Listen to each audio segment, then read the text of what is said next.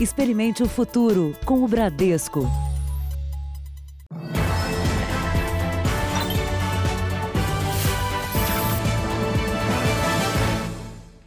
Olá, boa noite para você.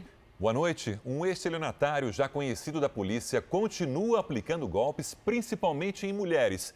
E isso depois de já ter sido preso pelo mesmo tipo de crime. A Record TV já denunciou esse criminoso. Ele enganava as vítimas oferecendo empregos no Hospital de São Paulo. Tudo começa num aplicativo de relacionamento. Ele parecia uma pessoa super é, atenciosa, de família.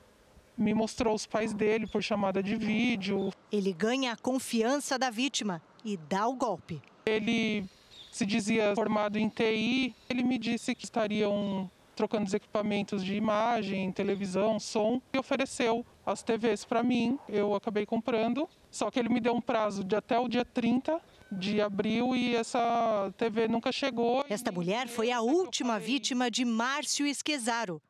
Ele é o homem que aparece nessas imagens do circuito de segurança de um hospital de São Paulo.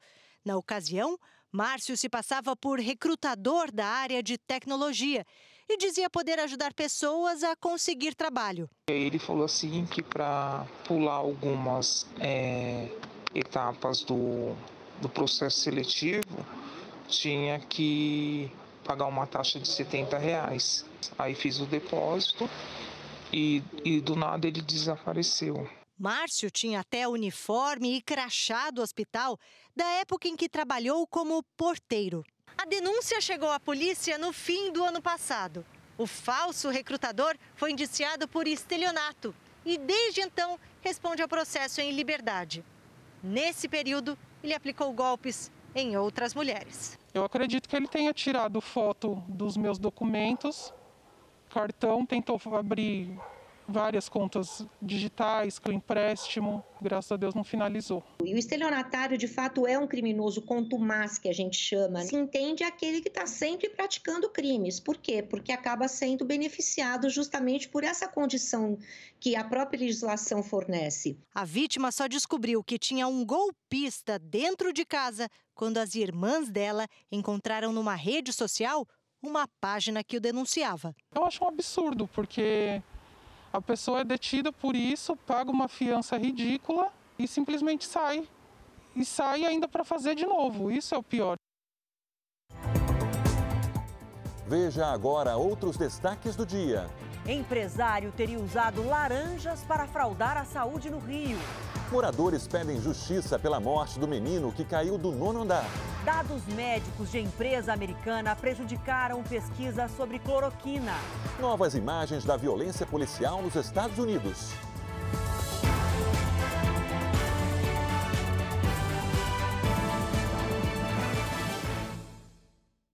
Oferecimento Bradesco, reconhecendo e incentivando nossa gente guerreira.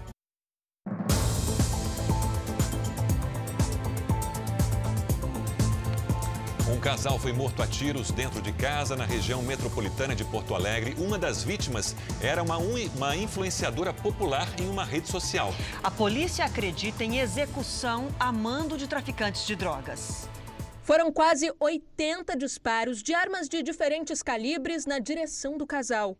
No local onde Adair Brizola da Silva, de 31 anos, e Caruel Barbosa, de 25, foram executados, havia até cápsulas de balas de fuzil 556, capaz de mais de 700 disparos por minuto. A polícia acredita que pelo menos quatro homens participaram do crime. Os atiradores pularam essa grade e foram direto até a casa nos fundos do condomínio, onde o casal morava. Os dois estavam jogando videogame na sala no primeiro andar e não perceberam quando eles arrombaram a porta e entraram na casa. Na internet, Caruel se denominava influenciadora digital. Moradora de Araricá, com cerca de 6 mil habitantes, tinha quase 80 mil seguidores em uma rede social. Esses são os últimos vídeos que ela publicou. O namorado Adair levava uma vida de luxo. Passeava de helicóptero e usava relógios de grife. Ele tinha antecedentes por porte ilegal de arma e posse de moeda falsa. E, segundo a investigação, tinha ligações com o tráfico de drogas. Por isso, a polícia acredita que ele era o alvo. Pela quantidade de disparos e a violência do crime, tudo leva a crer que se trata de uma execução, muito provavelmente ligada à questão do tráfico de drogas. Seis homens foram presos hoje suspeitos de fazerem parte de uma quadrilha que roubava carros fortes. Eles agiam em pelo menos quatro estados. Depois de quase um ano de investigação, a polícia prendeu suspeitos responsáveis por diversos assaltos a carros fortes. Segundo a polícia, só em 2020, a quadrilha já roubou mais de 5 milhões de reais e deixou a população do Pará, Goiás, Paraíba e Pernambuco em pânico. Eles começaram a atirar lá naquela baixada, não foi? Foi na baixada. Em algumas ocasiões, as rodovias eram bloqueadas, obrigando o motorista a parar. Com a equipe rendida, eles usavam explosivos para abrir o cofre. Em um caso, moradores próximos ao local do crime aproveitaram para saquear o que ficou para trás. É óbvio que é dinheiro, minha linda. Segundo a polícia, boa parte do armamento usado foi apreendido na operação. A investigação mostrou que a quadrilha atuava há muito tempo e estava investindo pesado em armas e munição. Até um tempo atrás era comum nós vermos as quadrilhas atuando aqui no estado com armamentos mais antigos e hoje em dia a gente já vê eles atuando com, com fuzis automáticos, AR-15, fuzis de plataforma. A polícia goiana desmantelou uma quadrilha de tráfico de drogas. O grupo lavava dinheiro com a compra e venda de carros de luxo e imóveis. Um dos suspeitos foi detido em casa enquanto dormia. Ele e outras cinco pessoas foram presas. A quadrilha ostentava uma vida de luxo em Goiás. Esta fazenda, avaliada em 3 milhões de reais no interior do estado, foi comprada com dinheiro do crime. Eles utilizavam empresas de compra e venda de veículos e bens de luxo, fazenda, em nome de terceiros. Então a lavagem de dinheiro estava muito bem estruturada. Nos últimos dois anos, o bando traficou pelo menos 4 toneladas de maconha no estado. No início do ano passado, a polícia goiana apreendeu um caminhão carregado com a droga. Na época, um dos chefes da quadrilha fugiu para a Espanha e de lá atuava na organização dos crimes aqui no centro-oeste do Brasil. Depois da viagem, ele permaneceu lá naquela, naquele país e aqui o sócio dele permaneceu no comando. Ele retornou, depois que retornou, passou a agir novamente para comandar a organização. A polícia apreendeu com os criminosos quatro carros de luxo e armas. Os suspeitos vão responder por associação criminosa, tráfico de drogas e lavagem de dinheiro. O delegado que foi baleado pela namorada reclama do desaparecimento de joias e de parte de 50 mil reais em espécie do apartamento dele. Em depoimento, ele disse que tirou o carregador da arma porque tinha medo que a modelo reagisse, mesmo depois de atirar contra o próprio peito. A polícia já encaminhou à perícia os celulares do delegado Paulo Bilinski apreendidos no dia do crime. Ontem, durante o depoimento, ele forneceu as senhas dos aparelhos e do computador para os investigadores. A polícia também já conseguiu na justiça a quebra do sigilo telefônico da modelo. Depois de 13 dias internado, o delegado foi para casa e ontem, dois dias depois da alta hospitalar, já prestou depoimento. Reafirmou o que disse desde o primeiro dia.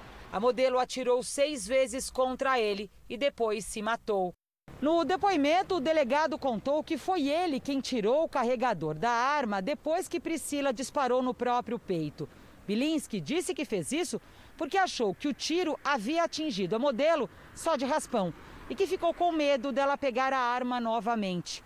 Na versão do delegado, isso explicaria o sangue dele na arma depois da briga. Aqui na delegacia, Bilinski aproveitou o depoimento para se queixar do sumiço de dinheiro e de joias que estavam guardadas no apartamento dele até o dia do ocorrido. Parte de 50 mil reais teria desaparecido. O delegado não fez boletim de ocorrência para registrar o furto. Investigações sugerem que um único empresário pode ter usado um exército de 100 laranjas em supostas fraudes no sistema público de saúde do estado do Rio de Janeiro. Segundo os investigadores, há indícios de que o governador Wilson Witzel poderia saber das irregularidades. O material apreendido na casa dos cinco presos na Operação Favorito levou a Polícia Federal a uma nova descoberta. O empresário Mário Peixoto teria usado pelo menos 100 pessoas como laranjas em possíveis fraudes no sistema público de saúde do estado. inclusive no contrato com o IABAS para construir e administrar hospitais de campanha no Rio. A investigação descobriu que o grupo criava ou usava empresas para fechar contratos em nome de terceiros, diminuindo as chances da polícia de chegar a Mário Peixoto.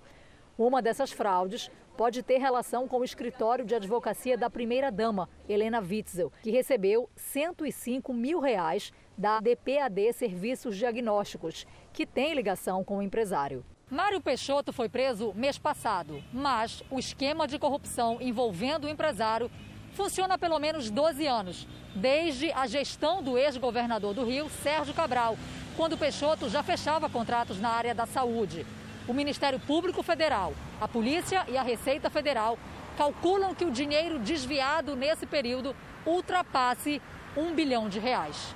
O grupo que o MPF aponta ser comandado por Mário Peixoto atualmente mantém nove contratos com o governo do estado. Só esse ano, as empresas já receberam quase 130 milhões de reais.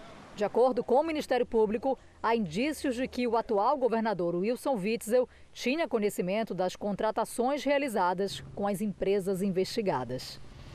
O advogado de Mário Peixoto disse que a investigação não é imparcial, que a Polícia Federal lança factoides para impressionar a opinião pública, a imprensa e autoridades. E agora, à tarde, a bancada do PSOL na Assembleia Legislativa do Rio de Janeiro protocolou mais um pedido de impeachment contra Wilson Witzel. Com este, já são 11. O presidente Jair Bolsonaro inaugurou hoje um hospital de campanha em Goiás. A ideia é que para cá sejam trazidos pacientes em tratamento contra o coronavírus. O hospital de campanha tem capacidade para 200 leitos, mas vai começar a funcionar com 60 vagas, 20 de UTI. A unidade foi construída pelo governo federal e equipada pelo governo de Goiás. Na chegada à inauguração, o presidente Jair Bolsonaro não usava máscara. No discurso, o governador de Goiás, Ronaldo Caiado, fez elogios ao presidente. Essa estrutura ela foi possível graças à ação de Vossa Excelência com a sensibilidade do seu governo hoje. Tem condições de atender as pessoas em todos os quadrantes do estado de Goiás que amanhã sejam acometidos pelo coronavírus. Ronaldo Caiado disse ainda que em um ano e quatro meses o governo federal investiu mais de 6 bilhões de reais apenas no estado de Goiás. O discurso de Caiado demonstrou um cenário político diferente aponta uma reaproximação entre ele e o presidente Jair Bolsonaro.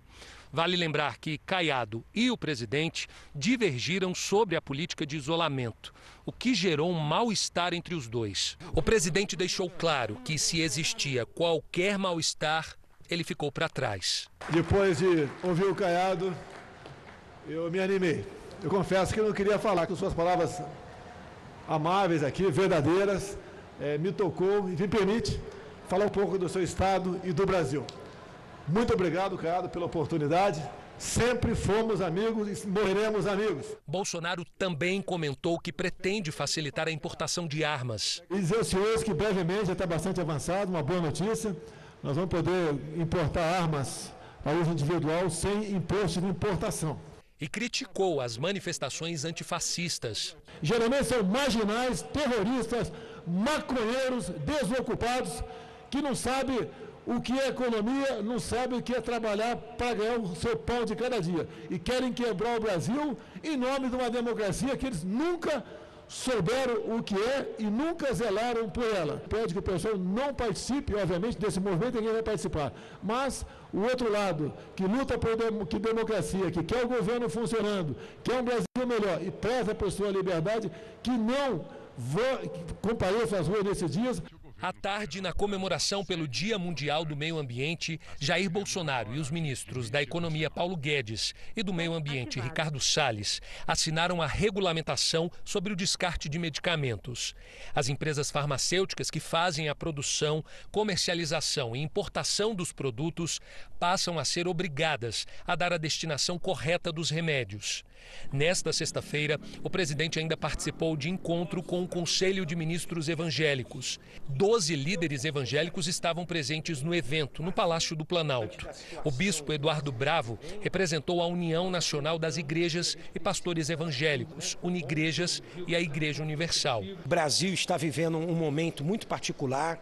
Estamos atravessando aí pandemia, crise econômica anunciada, briga de poderes, é, pessoas buscando o seu próprio interesse. Houve uma iniciativa das, das lideranças evangélicas para fazer uma oração, porque nós acreditamos no poder da fé, nós acreditamos que é possível mudar essa situação, nós acreditamos no Brasil. Quando nós oramos pelo presidente, nós estamos orando pelo Brasil. Vamos agora com a opinião do jornalista Augusto Nunes. Boa noite, Augusto. Boa noite, Adriana, Sérgio. Boa noite a você que nos acompanha. A vitória de Jair Bolsonaro não encerrou a disputa eleitoral de 2018. Foi a senha para o começo da campanha presidencial que terá seu desfecho em 2022. Todos de olho no Palácio do Planalto, os derrotados de 2018 querem agora cancelar as eleições municipais marcadas para outubro deste ano. A desculpa da vez é que a pandemia de coronavírus torna tudo mais complicado. Conversa fiada. Nos Estados Unidos, que lideram o ranking dos países mais afetados pelo vírus chinês, ninguém ousará sugerir o adiamento da eleição presidencial marcada para o mesmo mês de outubro. Aqui, pode vingar uma ideia que traduz o menosprezo pelas eleições que mais interferem na vida dos cidadãos. As pessoas moram numa rua de uma cidade e seus problemas só podem ser solucionados por prefeitos e vereadores.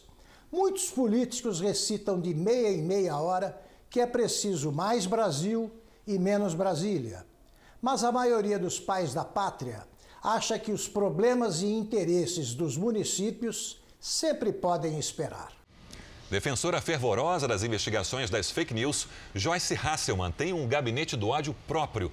Trocas de mensagens entre ela e assessores mostram detalhes de como a deputada federal do PSL age contra adversários políticos. Até números falsos de CPF foram criados para fazer ataques na internet. A reportagem é de Tiago Nolasco. Em abril, o portal R7 teve acesso a um áudio que indicava que a deputada Joyce Hasselman, do PSL de São Paulo, utilizava perfis falsos nas redes sociais. Ouça novamente. Acabei de chegar em São Paulo, cheguei há pouco para umas entrevistas, mas podia falar com a turma aí para fazer vários perfis e entrar de sola no Twitter, especialmente Instagram, porque eles estão botando todas as milícias lá e os robôs para cima de mim, entendeu? Na época, a parlamentar deu a seguinte explicação. Não há absolutamente nada de legal ou imoral nesse nesse áudio. Em nenhum momento, em nenhum momento eu falo em criação de perfis falsos ou na inclusão de robôs. Quem faz essa sujeira é essa gente que está lotada em gabinetes dos bolsonaristas e também dentro do Palácio do Planalto. Agora, o Jornal da Record vai mostrar que a deputada, uma das principais defensoras da CPI das fake news, montou uma estrutura para atacar adversários com o uso do dinheiro público. Iremos revelar também quem é a turma de Joyce Hasselman. A turma são os assessores parlamentares da deputada, que eram obrigados a criar perfis falsos e atuar nas redes sociais para defender a deputada e atacar adversários. Numa mensagem de áudio, Joyce ordena ataques contra outra parlamentar, Bia Kisses, do PSL. A gente precisa criar aí uma hashtag Beatriz a Sórdida. É... E vou para ataque com essa vaga. Bia Sórdida, né? Bia Sórdida, Bia Kiss Sórdida, uma coisa assim. O gabinete do ódio de Joyce Hasselman também se dedicava a fazer memes. Esse foi para ironizar o presidente Jair Bolsonaro e o deputado Eduardo Bolsonaro, os comparando a personagens do seriado Chaves. A deputada também pede que os assessores atuem como apoiadores. Veja esta mensagem. A parlamentar manda todos do gabinete trabalhar o dia todo e todo o final de semana para divulgar a hashtag Somos Todos Joyce e diz que em hora de crise precisa de todos. Em outra mensagem de áudio, Joyce fala como devem ser feitos os comentários nas redes. Os negócios mais bem feitinho, né, Carol? Umas mensagens melhorzinhas. Não só assim, vai, vai, vai, guerreira, é isso aí. É? Umas coisas de, ó, agora sim, vamos trabalhar pelo Brasil, confio no seu trabalho, agora estamos vendo quem está certo nessa história, entendeu? Nessa linha. A mensagem foi para a assessora de imprensa de Joyce Hasselman. Caroline Marcelino está lotada no gabinete da deputada, mas antes esteve com a parlamentar na liderança do governo no Congresso. Ela e Cristiano Belchior, chefe de gabinete da deputada, são os responsáveis por administrar a rede, um grupo de WhatsApp de onde eram coordenadas as ações na internet dos assessores com perfis falsos. A foto do grupo Rede era uma faca na caveira, imagem símbolo do BOP, Batalhão de Operações Especiais. Assim que o grupo foi criado, o chefe de gabinete Cristiano Belchior escreveu: Equipe, vamos lá. A situação é a seguinte: líder pediu que nós todos, todos, sem exceção, estejamos atentos às redes. Todos. Carol veio de uma reunião e trouxe uma demanda dela. É para fazer sem mimimi. Carol está coordenando a comunicação, decisão da líder e sob minha supervisão.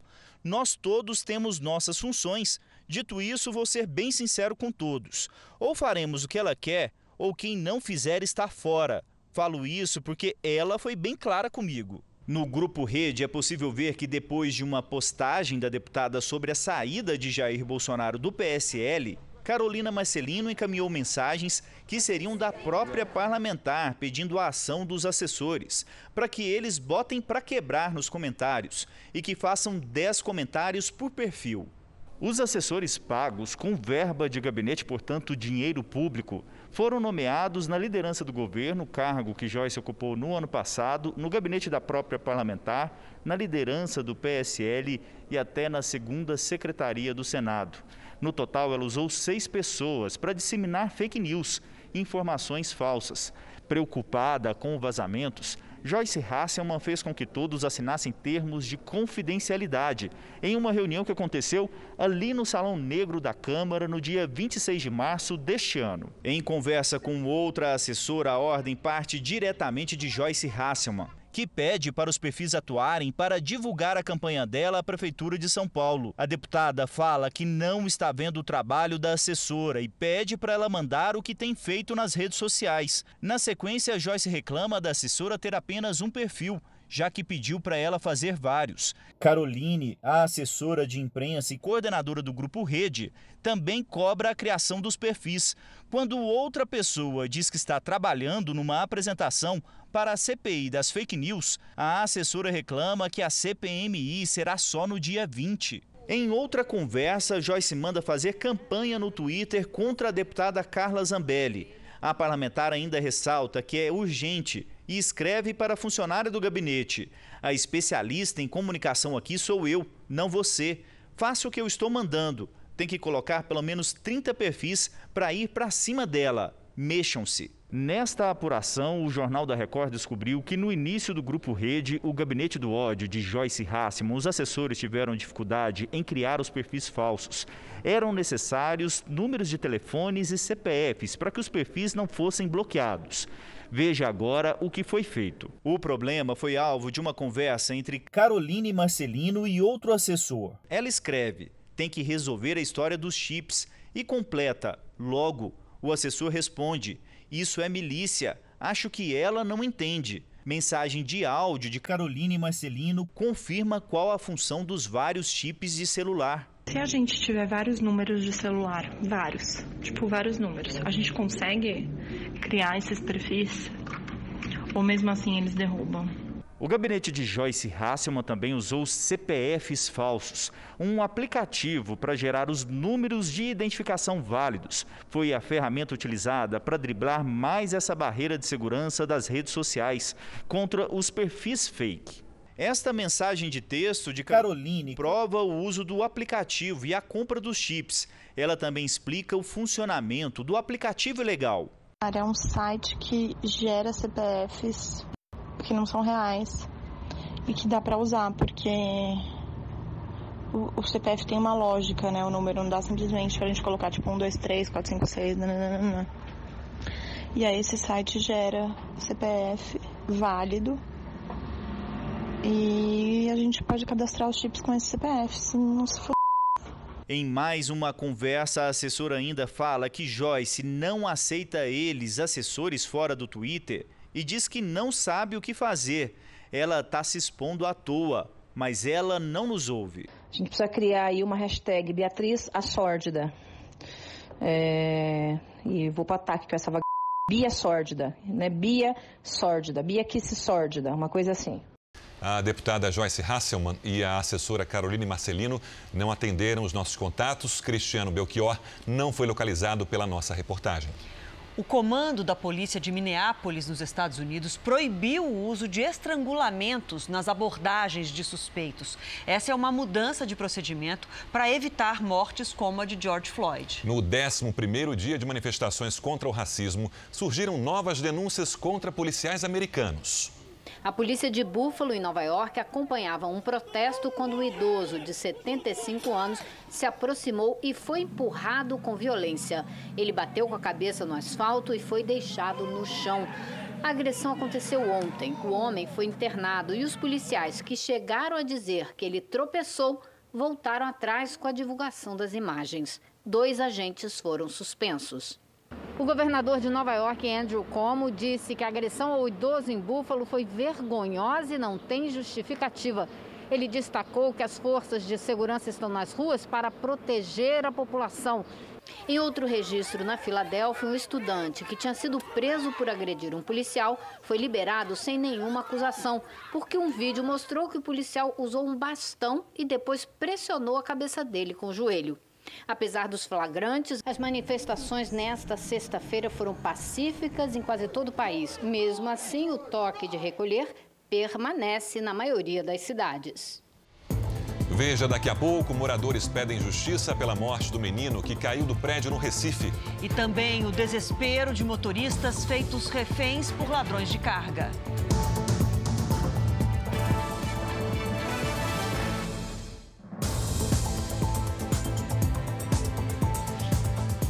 A Procuradoria-Geral da República denunciou hoje o deputado Arthur Lira, de Alagoas, por suposto recebimento de propina.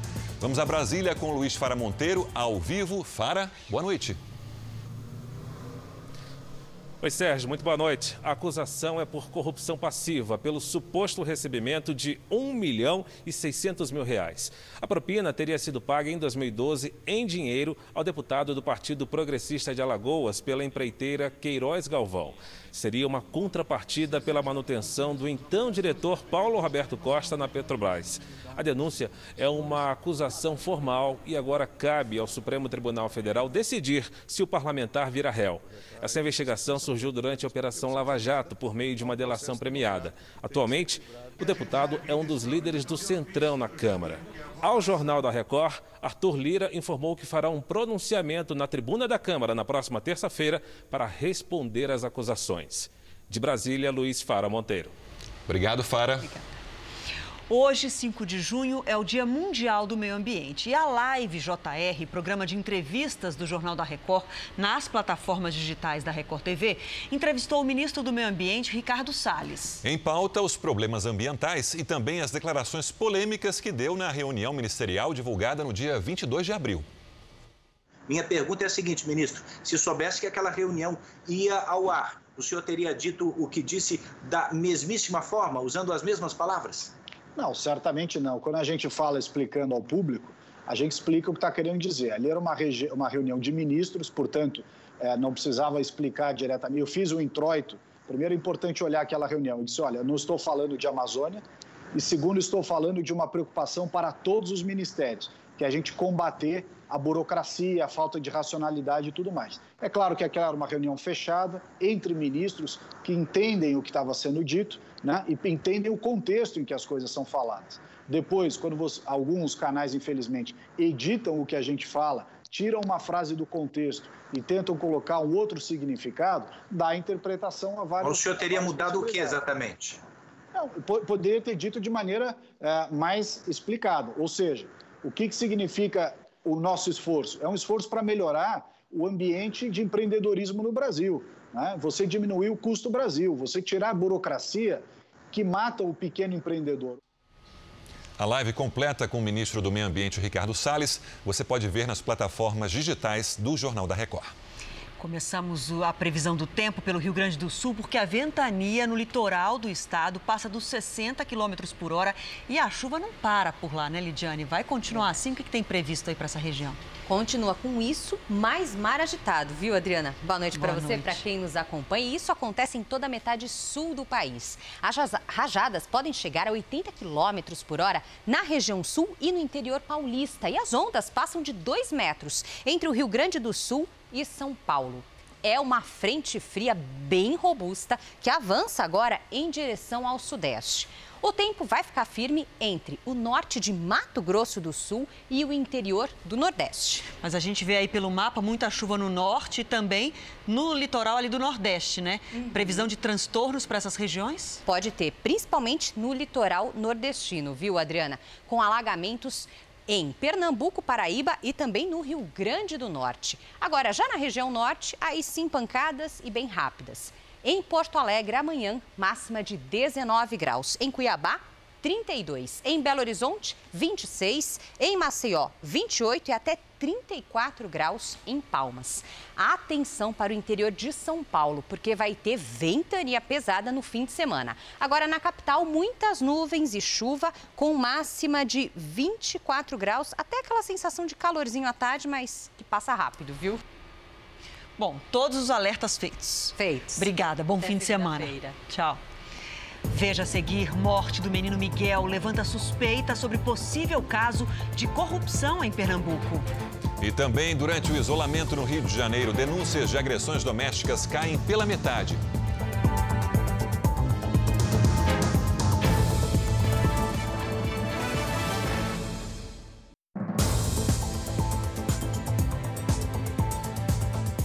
O Ministério da Saúde ainda não divulgou os números de hoje da pandemia no Brasil. Na atualização mais recente, a de ontem, foram registrados 614.941 casos da doença, com 34.021 mortos. O Brasil é o terceiro país com mais vítimas em todo o mundo. Foram 1.473 mortes em 24 horas, número recorde. 254.963 pacientes estão curados da doença e 325.957 estão em acompanhamento. Muitas cidades brasileiras avançam e permitem a reabertura cada vez maior da economia.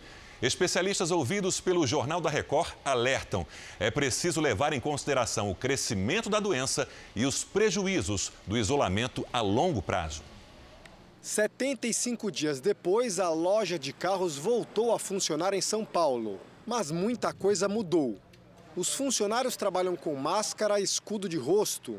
E os clientes também vão sentir a diferença. Estamos trabalhando das 11 às 15 horas, 4 horas por dia, atendendo com hora marcada para não haver aglomerações. Além das concessionárias, os escritórios puderam abrir hoje na capital paulista, onde a taxa de ocupação de leitos nas UTIs está um pouco acima dos 60%. A prefeitura ainda não liberou o funcionamento do comércio não essencial e shoppings. O início da flexibilização da quarentena vai ser, acima de tudo, um grande teste para a principal cidade do país. A questão é saber como vai ser a evolução da epidemia daqui para frente com mais gente nas ruas. Há especialistas que acham que ainda é cedo para qualquer abertura. Outros acreditam que é preciso aprender a conviver com o vírus. Nas cidades onde já houve alguma abertura, os resultados são diferentes. Goiânia começou o relaxamento em 20 de abril. Em um mês e meio, o número de casos subiu de 230 para 2.156. Em todo o estado de Goiás, o índice de contaminação agora é 13 vezes maior.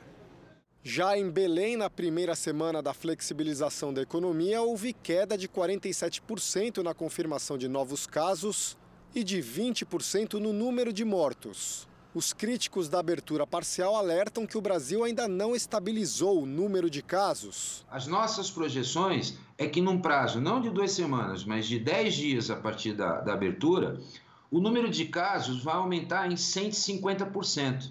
Dependendo do município que você estiver, pode acarretar, por exemplo, uma exacerbação do número de internações. Já quem defende a flexibilização alega que a quarentena teve o efeito esperado e que uma abertura monitorada com testes pode ser positiva. Esse isolamento também tem efeitos colaterais na própria saúde, né? São pacientes que têm outras morbidades e não conseguem chegar no sistema de saúde, ou têm medo, ou os hospitais estão lotados com o Covid ou estão direcionados ao Covid.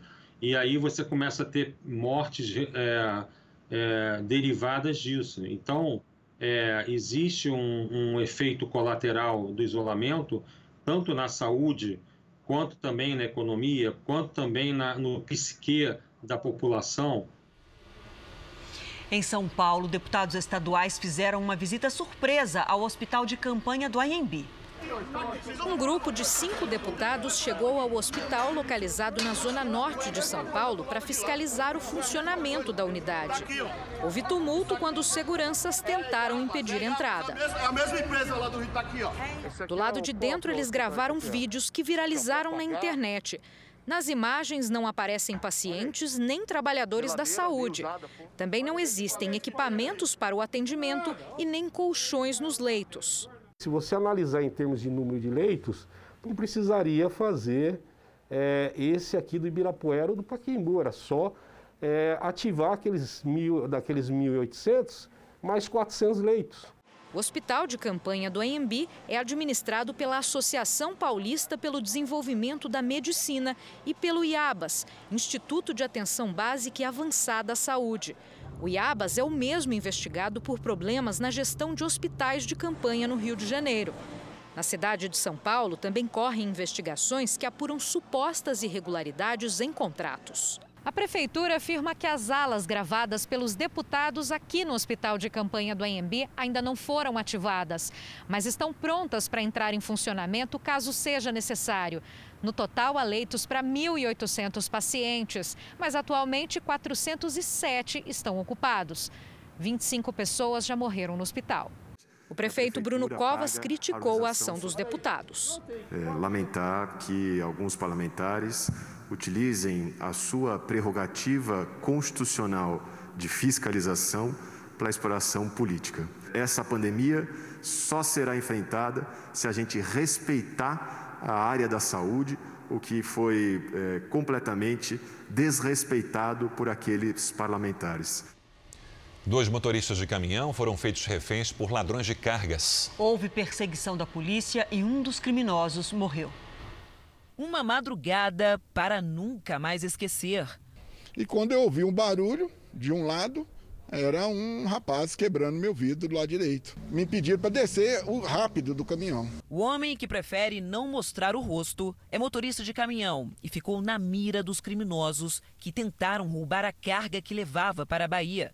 Me empurrou, é, pediu para andar rápido e cobriu meu rosto. Eles deram duas voltas comigo no quarteirão e depois me mudou de carro. A vítima estava acompanhada de outro motorista que estava estacionado no mesmo local. O crime aconteceu por volta das três da manhã desta sexta-feira, num centro de cargas de Guarulhos. De acordo com a polícia, seis criminosos iniciaram o assalto a dois caminhões. Dois deles levaram os motoristas como reféns. A polícia foi acionada. Houve perseguição e troca de tiros. Cinco suspeitos conseguiram fugir. O outro foi atingido pelos disparos e morreu no local. A Associação Nacional do Transporte de Cargas e Logística fez um levantamento sobre o roubo de cargas no país no ano passado. Em 2019, foram registrados 18.400 roubos de cargas nas estradas brasileiras. A região Sudeste é a que concentra o maior número de casos. A região Sul vem em segundo lugar, seguida por Nordeste, região Centro-Oeste e Norte do país. As cargas mais visadas pelos criminosos são as de cigarro, bebidas, eletroeletrônicos e produtos farmacêuticos e alimentícios. De acordo com o vice-presidente da associação, em relação a 2018, houve uma redução de 17% no número de roubos, mas o prejuízo ainda é grande. Os números em termos de valor econômico continuam muito alto. 1 bilhão 398 milhões de reais. Uma investigação de corrupção surge em meio à repercussão pela morte de Miguel Otávio, de 5 anos. Ele era filho da empregada do prefeito de Tamandaré, em Pernambuco, e caiu do nono andar do, nono andar do prédio onde o prefeito mora, no Recife. Hoje, manifestantes fecharam a rua em protesto. Na Coroa de Flores, um pedido de justiça. Durante todo o dia, houve concentração em frente ao prédio onde Miguel caiu. Pessoas que nem conheciam o menino mas que se comoveram com a morte trágica. Entre os manifestantes, o pai do menino. A justiça para o meu filho somente, só peço justiça. A mãe do garoto consta na folha de pagamento da Prefeitura de Tamandaré, além de outra pessoa contratada para prestar serviços particulares para a família. A avó de Miguel também estava na lista de funcionários da Prefeitura até dezembro do ano passado. O Tribunal de Contas do Estado abriu uma auditoria para apurar a situação. De acordo com o portal da Transparência do município, a avó Marta estava lotada na Secretaria Municipal de Educação. Ela e a mãe do menino, Mirtes, foram contratadas logo no início da gestão do prefeito. Mirtes pertence ao setor de manutenção das atividades de administração, com cargo de gerente de divisão. Salário líquido, agora em maio, R$ 1.360. Nós tentamos falar com o prefeito e com Sari, a mulher dele, mas não conseguimos. Então, por favor, verifique o número e ligue novamente. De acordo com este morador, o casal deixou o prédio ontem, dois dias depois da queda de Miguel. Segundo ele, os vizinhos estão abalados. Tanto se solidarizar com a família e dizer que é, a gente fez o que foi possível. A gente socorreu, a gente levou no hospital. Infelizmente, da altura que ele caiu, não podia ser diferente. À tarde, manifestantes pediram a prisão de Sari. Eles fecharam a rua e se deitaram no chão. Nós também tentamos falar com a mãe e com a avó do menino Miguel sobre ligaço a ligação delas com a prefeitura de Tamandaré, mas não conseguimos contato. A prefeitura da cidade diz que o prefeito Sérgio Hacker está abalado com os acontecimentos e que vai prestar informações aos órgãos competentes. Uma operação policial prendeu 11 pessoas em Minas. Uma delas suspeita de pertencer a uma quadrilha que fazia famílias de gerentes de bancos reféns para facilitar o roubo. Esta imagem mostra um dos suspeitos caminhando em Virginópolis, a 280 quilômetros de Belo Horizonte. Para a polícia, ele estava a caminho da casa de mais uma vítima, um gerente de banco. Esta outra cena, segundo a investigação, revela o momento em que a vítima entrega o dinheiro para um dos criminosos. Verificamos que existia uma ligação entre essa organização criminosa, esses crimes de homicídios aqui ocorridos em Contagem, com um crime ocorrido na cidade de Virginópolis no dia, dentro do dia 19 para 20 de março. Segundo a polícia, as ordens para a organização criminosa vinham de dentro de presídios. Nos últimos seis meses, pelo menos cinco famílias de gerentes de banco foram feitas reféns em Minas. Na zona da Mata Mineira, uma das vítimas era uma criança de seis anos. Em Guaxupé, sul do estado, o assaltante se assustou com a chegada da polícia, atirou no gerente da agência e também foi morto. Além de extorsão e sequestro, os acusados presos também teriam envolvimento com homicídios na disputa de território por tráfico de drogas. Na operação, 70 policiais cumpriram 17 mandados de prisão e seis de busca e apreensão na região metropolitana de Belo Horizonte. Autoridades implementaram isolamento social para tentar conter a pandemia do coronavírus, mas a medida fez com que muitas mulheres ficassem em casa, trancadas com o pior inimigo. No Rio, um monitoramento tenta ajudar as mulheres a denunciar o agressor. Durante essa reportagem, você vai ver um QR Code na sua tela. Com a câmera do celular, você poderá ter mais informações sobre este drama tão presente nos lares brasileiros. O simples anúncio da gravidez foi motivo para a primeira agressão. Ele falando que mudou a vida dele, começou a se alterar. Foi o primeiro dia que ele me enforcou e me jogou contra a cama. Fiquei com a marca uns dias no pescoço. Os últimos meses de gestação foram conturbados e na pandemia a situação ficou insustentável. Eu já estava com sete meses de gestação. Quando ele me empurrou bem forte, eu bati na, na pia. escorreguei no tapete e caí de barriga. Com o isolamento social, as queixas nas delegacias especializadas caíram pela metade no Rio de Janeiro. Mas a violência contra a mulher dentro de casa cresceu de maneira silenciosa e foi monitorando as ligações do 190 que as autoridades notaram que as denúncias não paravam de aumentar. Entre a primeira quinzena de março até o fim de abril, foram mais de 13 mil chamadas, quase 300 denúncias por dia, 12% a mais do que no mesmo período do ano passado. Não depende de classe social, de raça, de idade, e muitas vezes a mulher fica coada do ponto de vista psicológico. Ela tem, às vezes, até condições de pedir ajuda, mas ela fica tão afetada psicologicamente que não percebe, não enxerga essas possibilidades. Infelizmente, muitas dessas agressões resultam em mortes. Nos primeiros dois meses da pandemia, o número de feminicídios aumentou 22% em 12 estados. De repente você vê alguém te batendo, você não sabe nem porquê. Para saber mais sobre o aumento da violência doméstica, principalmente neste período de pandemia, e também o que fazer para denunciar, é só direcionar a câmera do celular para o QR Code, que já está no canto da sua tela. Então é isso. Nesse QR Code que já está na tela, você pode saber mais sobre o aumento da violência doméstica neste período de pandemia e também o que fazer para denunciar.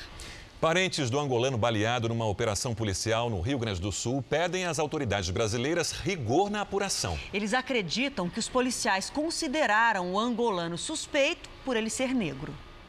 A família, que mora em Angola, viu pela Record TV Internacional o que aconteceu.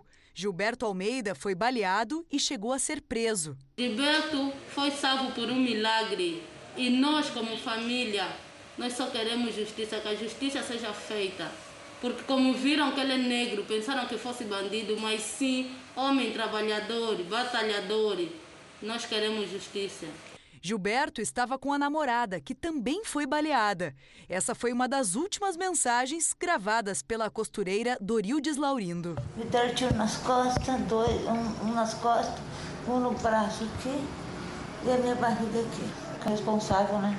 Dias depois, ela teve complicações e morreu. Dorildes e Gilberto estavam em um carro de aplicativo e se envolveram em um tiroteio entre policiais militares e o motorista, que estava com prisão decretada por tentativa de feminicídio e acabou preso logo depois. As investigações concluíram que Gilberto não estava armado. A corregedoria analisa agora a conduta dos três policiais que participaram da ocorrência. Eles foram afastados das atividades até o fim das investigações. Um deles já responde a dois processos na Justiça Militar por agressões durante abordagens. Se as investigações apontarem que os PMs atiraram sem haver confronto, eles poderão ser julgados na justiça comum por crime doloso, ou seja, com a intenção de matar. O ministro Edson Fachin, do Supremo Tribunal Federal, determinou a suspensão das operações policiais em favelas do Rio de Janeiro até o fim da pandemia do coronavírus.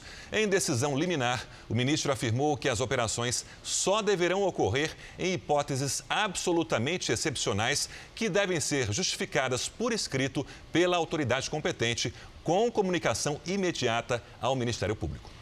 Em maio, a cesta básica aumentou em oito capitais brasileiras e diminuiu em nove, isso na comparação com o mês de abril.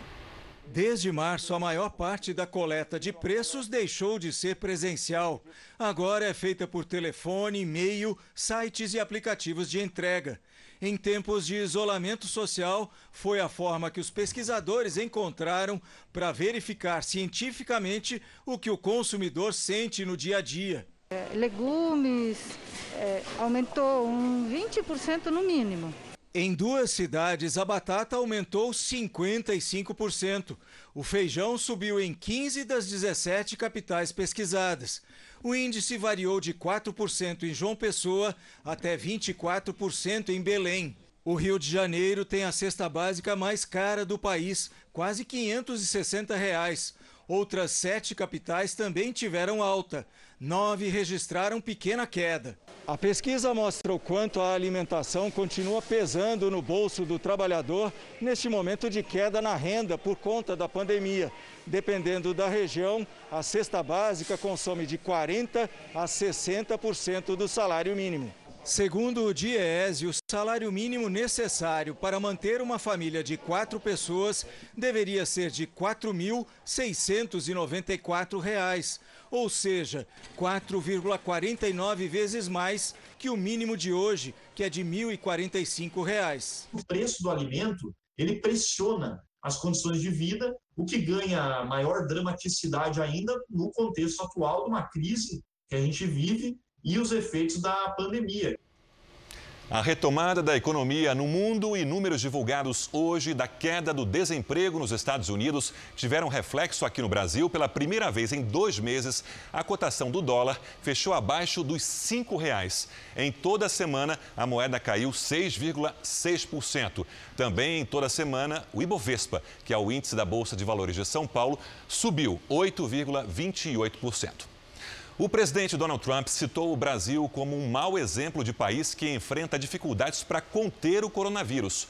Trump disse que o isolamento social adotado nos Estados Unidos salvou pelo menos um milhão de vidas e afirmou que o Brasil está seguindo o mesmo caminho da Suécia. Mas, ao contrário do que a Suécia fez, no Brasil houve quarentena e medidas de isolamento social. O presidente Jair Bolsonaro disse agora à noite que o Brasil pode seguir os passos dos Estados Unidos e também deixar a Organização Mundial da Saúde. Os Estados Unidos saiu da OMS, a gente estuda no futuro. É, ou a OMS trabalha sem o viés ideológico, ou nós vamos estar fora também. Não precisamos de gente lá de fora é, dar palpite na, na, na, na saúde aqui dentro. Uma reportagem do jornal britânico The Guardian colocou sob suspeita uma das empresas que fundamentaram o estudo sobre a cloroquina, publicado recentemente na revista científica The Lancet. Foi essa pesquisa que levou a Organização Mundial da Saúde a interromper por mais de uma semana os testes feitos com o medicamento.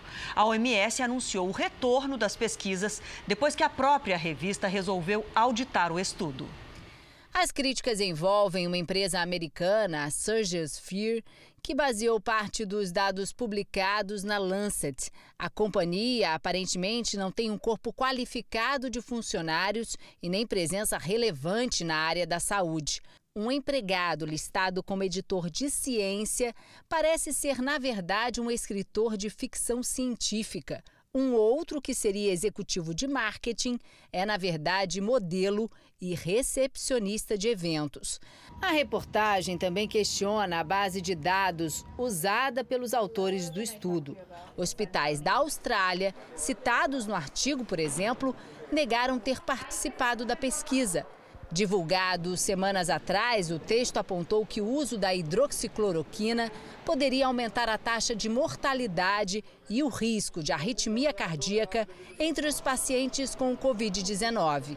A publicação foi decisiva na mudança de postura da Organização Mundial da Saúde em relação à droga. A OMS suspendeu os testes com o medicamento e recomendou que os governos fizessem o mesmo. Países aqui da Europa e da América Latina seguiram a orientação. Mas depois das dúvidas que surgiram, a OMS voltou atrás e retomou os testes com a hidroxicloroquina. A Surgisphere garante que fez tudo de forma legal. Já a Lancet, que publicou o estudo, lamentou profundamente qualquer constrangimento ou inconveniência que a história possa ter causado. O Brasil deve se tornar um dos produtores mundiais da vacina contra a Covid-19 desenvolvida pela Universidade de Oxford. Ela está em fase de testes em humanos com a participação de brasileiros. A empresa AstraZeneca, parceira de Oxford, negocia um acordo para a produção da vacina no Brasil. O país seria responsável por abastecer toda a América Latina. Cerca de 10 mil voluntários participam das pesquisas. No Brasil, os testes começam este mês. A AstraZeneca espera que os resultados saiam em setembro. A empresa diz ter capacidade para produzir 2 bilhões de doses até o fim do ano. O Jornal da Record termina aqui. A edição de hoje na íntegra e também a nossa versão em podcast estão no Play Plus e em todas as nossas plataformas digitais. E à meia-noite e meia tem mais Jornal da Record. Você fica agora com a novela Apocalipse. Obrigada pela sua companhia mais uma semana. Que seja um final de semana de saúde e paz. Boa noite e até amanhã aqui no JR. Tchau.